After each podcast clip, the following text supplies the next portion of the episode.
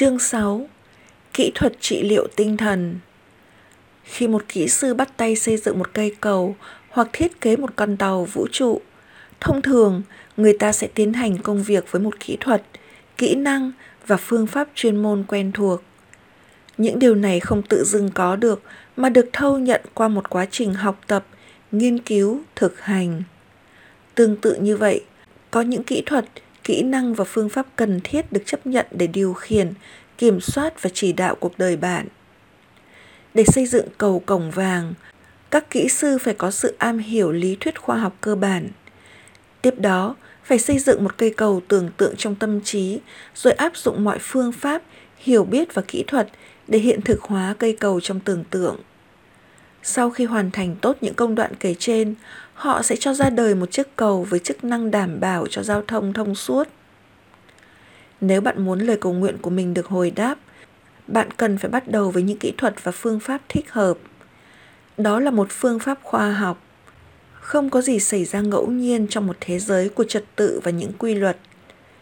Trong chương này, bạn sẽ tìm thấy những kỹ thuật cần thiết giúp làm nảy nở và nuôi dưỡng đời sống tâm hồn mình những lời cầu nguyện của bạn không thể không có sự kiểm soát trong không gian.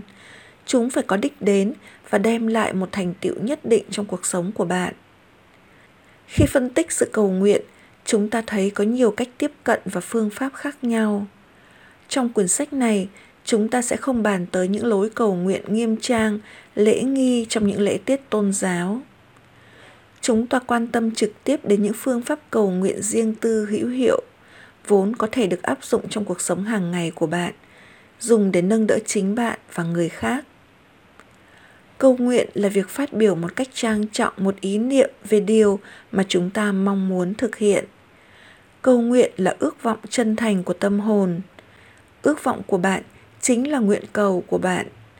Nó phát xuất từ những nhu cầu sâu thẳm nhất trong bạn và tiết lộ những điều bạn mong muốn trong đời.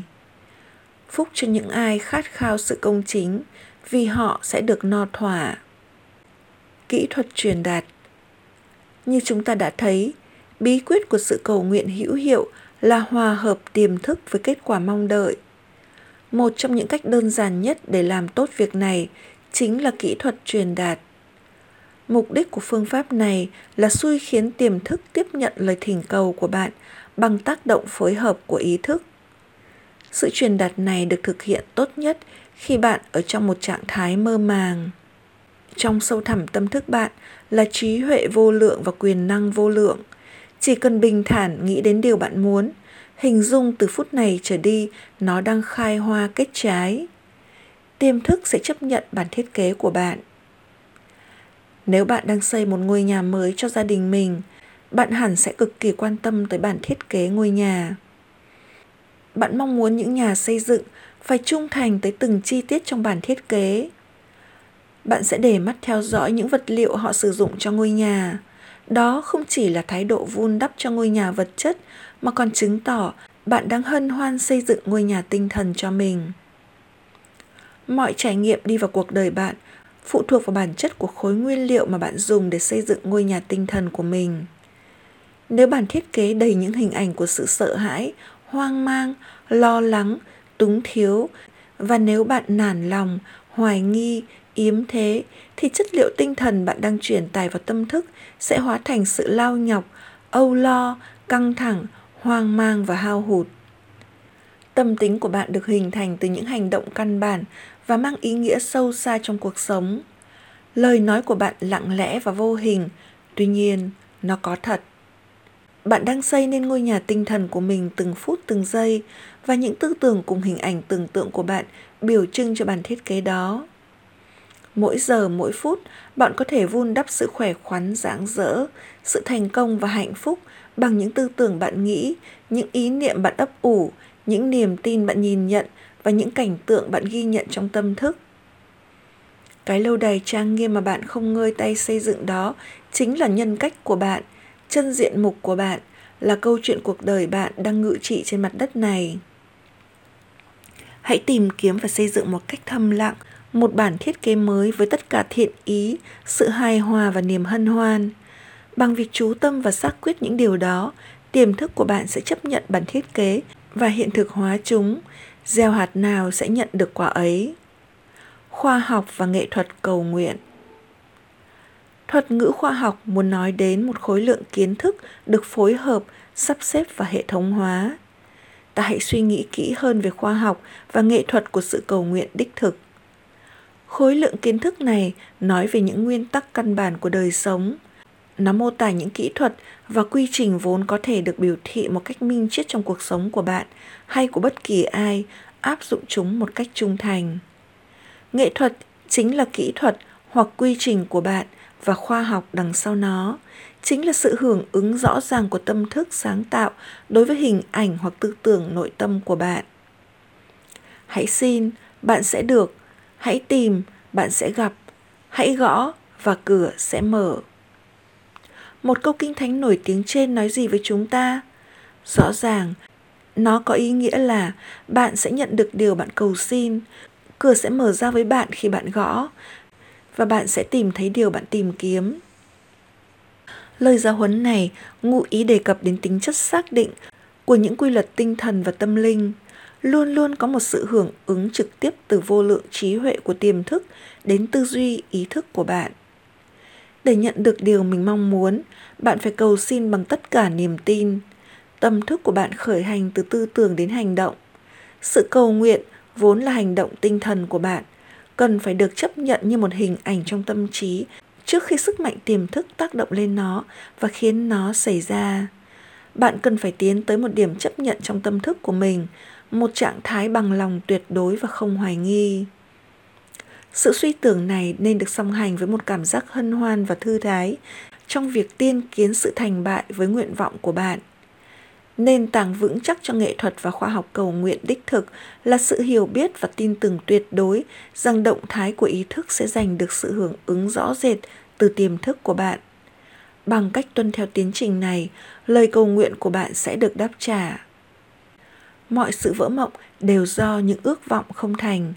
Nếu bạn cứ chăn trở mãi với những chướng ngại, sự trì hoãn và khó khăn, tiềm thức của bạn sẽ hưởng ứng theo và bạn tự vô tình đã cản trở điều tốt đẹp đến với mình.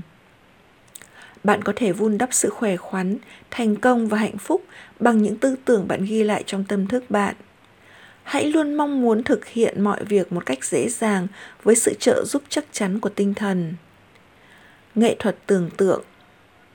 Để xây dựng một ý niệm, cách đơn giản và khách quan nhất là mường tượng ra ý niệm và hình dung nó đang có thật, đang hết sức sống động. Bạn có thể thấy bằng mắt thường chỉ những gì tồn tại trong thế giới bên ngoài. Tương tự như vậy, bằng tâm nhãn bạn có thể thấy những gì đã tồn tại sẵn trong thế giới vô hình của tâm thức bạn. Bất kỳ hình ảnh nào tồn tại trong tâm thức chính là thực chất của những gì được hy vọng và dấu hiệu của những gì không được nhìn thấy. Cái được bạn tạo hình trong trí tưởng tượng cũng xác thực như mọi bộ phận thân thể bạn vậy. Ý niệm và tư tưởng là thật. Một ngày nào đó sẽ xuất hiện trong thế giới khách quan của bạn nếu bạn trung thành với hình ảnh tưởng tượng của mình tiến trình suy nghĩ này hình thành những ấn tượng trong tâm thức của bạn. Những ấn tượng đó sẽ được thể hiện như những sự kiện và kinh nghiệm trong đời bạn. Chẳng hạn như các kiến trúc sư, hình dung mẫu nhà bạn muốn. Trí tưởng tượng và quá trình tư duy của họ trở thành một cái khuôn tạo hình cho sự hiện hữu của ngôi nhà. Dù diện mạo ngôi nhà thế nào thì nó vẫn bắt đầu như một sự hình dung. Hình ảnh tưởng tượng của nhà kiến trúc được phát thảo nguyên trạng trên giấy. Cuối cùng nhà thầu và các công nhân xây dựng tập hợp những vật liệu cần thiết và tòa nhà vươn cao mãi đến khi được hoàn thành, tuyệt đối giống với hình mẫu tưởng tượng của nhà kiến trúc. Tôi luôn vận dụng kỹ thuật hình dung trước khi nói chuyện với một cử tọa. Tôi điều hòa nhịp độ tâm trí để có thể trình bày với tiềm thức những hình ảnh tư duy của tôi. Tiếp đó, tôi hình dung ra toàn bộ thính phòng đầy ắp những con người tràn trề hứng khởi bởi quyền năng chữa lành vô lượng bên trong họ. Tôi thấy họ rạng rỡ hạnh phúc và thanh lịch. Sau đó tôi duy trì ý niệm đã phát thảo trong trí tưởng tượng như một bức tranh nội tâm và tiếp tục hình dung rằng tôi đang nghe mọi người nói. Tôi đã được chữa lành. Tôi cảm thấy tuyệt vời. Tôi đã thay đổi. Tôi lưu giữ hình ảnh này trong 10 phút hoặc lâu hơn. Tôi để mình biết và cảm nhận rằng tinh thần và thể xác của mỗi người đang đầy ắp tình yêu, sự khỏe khoắn, vẻ đẹp và sự vẹn toàn. Nhận thức của tôi phát triển đến độ tâm thức tôi có thể nghe thấy vô số tiếng nói của đám đông đang xác quyết sự khỏe khoắn và hạnh phúc của họ. Cuối cùng, tôi phóng thích toàn bộ hình ảnh ấy và bước đến bục diễn thuyết. Hầu như mỗi lần tôi vận dụng kỹ thuật này trong diễn thuyết thì sau đó sẽ luôn có vài người đến gặp tôi thổ lộ rằng những lời cầu nguyện của họ đã được hồi đáp. Phương pháp Baudouin Charles Baudouin là một giáo sư tâm lý lỗi lạc tại Học viện Rousseau ở Pháp và là giám đốc nghiên cứu của một trung tâm trị liệu. Ông khám phá rằng cách tốt nhất để ghi khắc vào tiềm thức là đưa cơ thể vào một trạng thái mơ màng hoặc một trạng thái gần với giấc ngủ. Trong đó, mọi sử dụng sức được giảm đến mức tối thiểu. Bấy giờ, ý niệm có thể được phản ánh tới tiềm thức bằng một phương pháp thầm lặng, thụ động dễ tiếp nhận. Như Baudouin giải thích, cách đơn giản để đạt được điều này làm thuấn nhầm tiềm thức bằng những ý niệm là gói gọn ý niệm vốn là đối tượng ám thị, đúc kết nó trong một cụm từ ngắn có thể dễ dàng được ghi tạc lên ký ức và lặp nó nhiều lần như một câu hát du. Vài năm trước, có một quá phụ trẻ ở Los Angeles bị xa lầy trong một cuộc tranh cãi gia đình dai dẳng và cay đắng. Người chồng quá cố của bà đã để lại toàn bộ gia sản cho bà, nhưng các con của vợ trước ông ta đã đâm đơn kiện đòi hủy di trúc. Những đề nghị dàn xếp của bà đều vô ích. Khi bà tìm đến tôi nhờ giúp đỡ, tôi đã giải thích kỹ thuật Baudouin cho bà nghe. Tôi khuyên người phụ nữ này hãy tập hợp ý niệm về nhu cầu của mình trong một cụm từ vài chữ để có thể dễ dàng ghi khắc chúng trong ký ức của bà. Và cụm từ cần thiết đối với bà là nó được hoàn tất trong trật tự linh thiêng. Với bà, những từ đó có ý nghĩa rằng vô lượng trí huệ vốn vận hành thông qua những quy luật tâm thức của bà sẽ đưa đến một kết cục hài hòa thông qua nguyên tắc hài hòa. Liên tiếp trong 10 đêm, đêm nào bà cũng ngồi trong ghế bành, thư giãn cơ thể rồi từ từ thả mình vào một trạng thái mơ màng gần với giấc ngủ. Khi đạt đến trạng thái đó, bà quả quyết một cách từ tốn, lặng lẽ với niềm xúc cảm giạt rào. Nó được hoàn tất trong trật tự linh thiêng.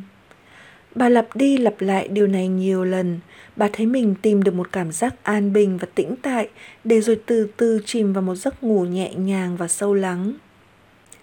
Sáng ngày thứ 11, bà thức dậy với một cảm giác khỏe khoắn cùng một niềm xác tín mãnh liệt rằng chuyện đó thực sự đã hoàn tất. Vào ngày hôm đó, luật sư của bà gọi điện cho hay luật sư và các thân chủ phía đối phương đã bằng lòng hòa giải. Họ đã đi đến một thỏa thuận như bà mong muốn và từ bỏ việc kiện cáo. Phương pháp ngủ Khi bạn rơi vào trạng thái ngái ngủ, sự giáng sức được giảm xuống mức tối thiểu, hoạt động ý thức lắng xuống, nhường cho hoạt động mạnh mẽ của tiềm thức. Điều này lý giải vì sao tiềm thức phát huy sức mạnh tốt nhất vào thời điểm trước khi bạn ngủ và ngay sau khi bạn thức dậy. Giả sử bạn muốn từ bỏ một thói quen tiêu cực, hãy nằm xuống trong tư thế thoải mái, buông lỏng cơ thể và yên lặng, thả mình vào trạng thái mơ màng và trong trạng thái đó, hãy lặp đi lặp lại lời thì thầm như một câu hát du. Tôi hoàn toàn từ bỏ thói quen này, sự hài hòa và thanh tịnh tâm hồn cuối cùng đã ngự trị. Hãy lặp đi lặp lại những lời đó một cách từ tốn, lặng lẽ và nhiệt thành trong 5 hoặc 10 phút mỗi tối và sáng. Mỗi lần bạn lặp lại chúng, giá trị cảm xúc lại càng gia tăng. Khi có sự thôi thúc nhiễm lại thói quen tiêu cực, hãy đọc đi đọc lại thành tiếng thể thức ấy với chính bạn. Bằng cách này, bạn khiến cho tiềm thức chấp nhận ý niệm từ bỏ thói xấu và kết quả sẽ xảy ra theo ý muốn của bạn. Phương pháp quả quyết Hiệu lực của một lời quả quyết phần lớn phụ thuộc vào sự am hiểu của bạn về sự thật và ý nghĩa thực sự của câu nói. Trong cầu nguyện đừng dùng sự bắt chước trống rỗng. Sức mạnh của sự quả quyết nằm trong việc vận dụng một cách thông minh những lời khẳng định rõ ràng và cụ thể. Giả sử một học sinh viết lên bảng đen 3 cộng 3 bằng 7. Thầy giáo quả quyết với sự chắc chắn toán học rằng 3 cộng 3 bằng 6. Nhờ đó, đứa trẻ đã sửa lại bài toán cho đúng. Lời khẳng định của thầy giáo không làm cho 3 cộng 3 bằng 6. Đó là một chân lý toán học và chính cái chân lý đã có đó khiến đứa trẻ thừa nhận và sửa lại phép tính trên bảng đen. Sức khỏe phản ánh đúng tình trạng thể chất của bạn. Trạng thái bình thường là khỏe mạnh, trạng thái bất thường là ốm yếu. Khi bạn khẳng định sự khỏe khoắn, hài hòa, an bình cho chính mình hoặc người khác và khi bạn nhận thức chúng là những nguyên tắc chung của bản thể bạn, bạn chấn chỉnh những hình mẫu tiêu cực của tiềm thức dựa trên niềm tin và sự thấu hiểu điều mà bạn quả quyết. Kết quả của quá trình cầu nguyện quả quyết phụ thuộc vào việc tuân thủ những nguyên tắc của cuộc sống. Bất kể biểu hiện hình thức bên ngoài là gì, hãy suy ngẫm một chút. Có nguyên tắc của toán học, không có nguyên tắc của sự sai lầm. Có nguyên tắc của sự thật, không có nguyên tắc của sự gian dối. Có nguyên tắc của sự hài hòa, không có nguyên tắc của sự bất hòa. Có nguyên tắc của sự lành mạnh, không có nguyên tắc của bệnh tật. Và có nguyên tắc của sự giàu sang, không có nguyên tắc của sự nghèo hèn. Tôi quyết định áp dụng phương pháp khẳng định khi chị tôi sắp trải qua cuộc phẫu thuật lấy sỏi mật trong một bệnh viện ở Anh. Các bác sĩ đưa ra lời chuẩn đoán dựa trên những kết quả xét nghiệm thông thường và phim chụp X-quang của chị tôi. Chị nhờ tôi cầu nguyện cho sự bình phục của chị. Tôi ở cách xa 6.000 dặm, nhưng điều đó không làm tôi nao núng. Không hề có thời gian lẫn không gian trên bình diện tâm thức. Vô lượng tâm hoặc vô lượng trí huệ hiện hữu một cách trọn vẹn ở mọi nơi, mọi lúc. Vài lần mỗi ngày, tôi quả quyết một cách điềm tĩnh, vững tin như sau. Lời cầu nguyện này dành cho chị tôi, Catherine.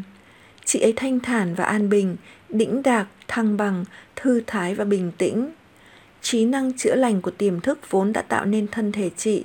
Giờ đây đang biến đổi từng tế bào, từng dây thần kinh, mô, cơ và xương của cơ thể theo mô típ hoàn thiện về tất cả các cơ quan trong tiềm thức chị. Một cách âm thầm lặng lẽ, mọi suy nghĩ méo mó trong tiềm thức của chị bị giải trừ và tiêu biến. Và sinh khí, sự vẹn toàn, vẻ đẹp của suối nguồn sự sống đang được biểu lộ trong từng thớ thịt trên cơ thể chị. Chị giờ đây cởi mở và thâu nhận sức mạnh chữa lành đang tuôn chảy qua mình. Nhờ đó, sức khỏe của chị lại trở nên hoàn hảo, hài hòa, chị sẽ luôn an bình. Hết hai tuần chị tôi tái khám. Phim chụp X-quang cho kết quả âm tính. Các bác sĩ xác nhận chị đã bình phục một cách lạ thường và họ đã hủy cuộc phẫu thuật theo dự kiến. Quả quyết tức là khẳng định rằng nó là như thế và sẽ xảy ra như thế. Khi bạn xác nhận thái độ tinh thần này là thật, bất chấp mọi dấu hiệu không đồng thuận, bạn sẽ nhận được một sự hồi đáp cho lời cầu nguyện của mình. Tư tưởng của bạn chỉ có thể khẳng định bởi ngay khi bạn phủ nhận điều gì đó thật ra là bạn đang khẳng định sự hiện diện của điều bạn phủ nhận việc lặp đi lặp lại một lời khẳng định với sự nhận biết rõ ràng rằng bạn đang nói điều gì và vì sao bạn nói điều đó sẽ dẫn dắt tâm trí đến trạng thái ý thức mà ở đó, nó nhìn nhận điều bạn khẳng định là đúng. Hãy không ngừng việc quả quyết những chân lý của cuộc sống cho đến khi bạn khiến tiềm thức hưởng ứng như ý. Phương pháp luận chứng. Phương pháp này đúng như ý nghĩa tên gọi của nó. Nó bắt nguồn từ công trình đáng kinh ngạc của bác sĩ Phineas Parkhurst Kimby, một nhà tiên phong trong việc trị liệu tinh thần đã sống và làm việc ở Belfast, Maine hơn một thế kỷ trước. Ông có một khả năng kỳ diệu trong việc chẩn đoán nguyên nhân của các cơn đau nhức. Tóm lại, phương pháp luận chứng được vận dụng thành công đến vậy bởi Kimby chủ yếu thực hiện việc lập luận nội tâm bạn thuyết phục người bệnh và chính bạn rằng bệnh tật là do những niềm tin sai lạc và những nỗi sợ hãi vô căn cứ và những kiểu mẫu tiêu cực nằm trong tiềm thức. Bạn lập luận điều đó một cách sáng tỏ trong tâm thức và thuyết phục bệnh nhân của bạn rằng bệnh tật hoặc đau ốm chỉ là một kiểu suy nghĩ lệch lạc, méo mó, vốn đã thành hình trong thân thể. Niềm tin sai lạc vào một quyền năng ngoại lai hay những nguyên nhân ngoại lai nào đó đã tự mình thể hiện ra ngoài thành bệnh tật và chúng ta có thể thay đổi chúng bằng cách thay đổi tư duy bạn giải thích với người bệnh rằng nền tảng của mọi sự chữa lành là một sự thay đổi niềm tin. Bạn cũng nhấn mạnh rằng chính tiềm thức đã tạo ra thân thể và tất cả các cơ quan của nó. Vì vậy, nó biết cách chữa lành và hoàn toàn có thể chữa lành. Tiếp đến, bạn đưa ra một phán quyết có lợi cho bạn và bệnh nhân của bạn thông qua tâm thức. Bạn giải phóng người bệnh bằng niềm tin và sự đồng cảm tâm hồn. Bằng chứng của bạn thuyết phục cả lý trí lẫn tâm hồn người bệnh. Vì chỉ có một tâm thức phổ quát duy nhất, nên những gì bạn cảm nhận là đúng đắn sẽ được biểu lộ qua trải nghiệm của người bệnh. Từ đó sự chữa lành sẽ xảy ra. Điểm lại những ý cần nhớ. một Hãy là một kỹ sư tinh thần, sử dụng những kỹ thuật đã được thể nghiệm và chứng minh trong việc xây dựng một cuộc sống tao nhã và vĩ đại hơn. hai Ước vọng của bạn chính là sự cầu nguyện của bạn. Hãy hình dung sự hiện thực hóa ước vọng của bạn ngay từ bây giờ và cảm nhận tính xác thực của nó. Bạn sẽ trải nghiệm niềm hoan hỉ của lời cầu nguyện được đáp trả. 3. Hãy mong muốn thực hiện mọi việc một cách dễ dàng với sự trợ giúp chắc chắn của tiềm thức. 4. Bạn có thể tạo dựng sức khỏe, sự thành đạt và hạnh phúc nhờ những tư tưởng bạn chất chứa trong tâm thức bạn. 5. Hãy thí nghiệm một cách khoa học cho đến khi đích thân bạn xác nhận rằng luôn có một sự hưởng ứng trực tiếp từ vô lượng trí huệ của tiềm thức đến tư duy, ý thức của bạn. 6. Cảm nhận niềm hoan hỉ và thanh thản trong việc tiên liệu sự thành tựu nhất định của ước vọng trong bạn.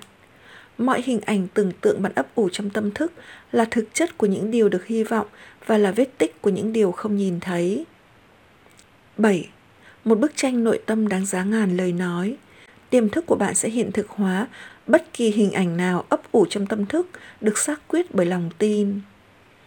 8. Tránh mọi sự gắng gượng hoặc bức bách về tinh thần trong khi cầu nguyện – đưa cơ thể vào một trạng thái mơ màng và tự du mình ngủ trong nhận thức rằng lời cầu nguyện của bạn sẽ được hồi đáp. 9. Quả quyết là khẳng định rằng nó là như thế và sẽ xảy ra như thế và khi bạn giữ vững thái độ tinh thần này, bạn sẽ nhận được sự hồi đáp cho lời cầu nguyện của mình. Điều gì bạn chủ tâm khẳng định, bạn không được thầm phủ nhận trong vài phút sau đó, nó sẽ làm mất tác dụng tốt đẹp mà bạn đã quả quyết.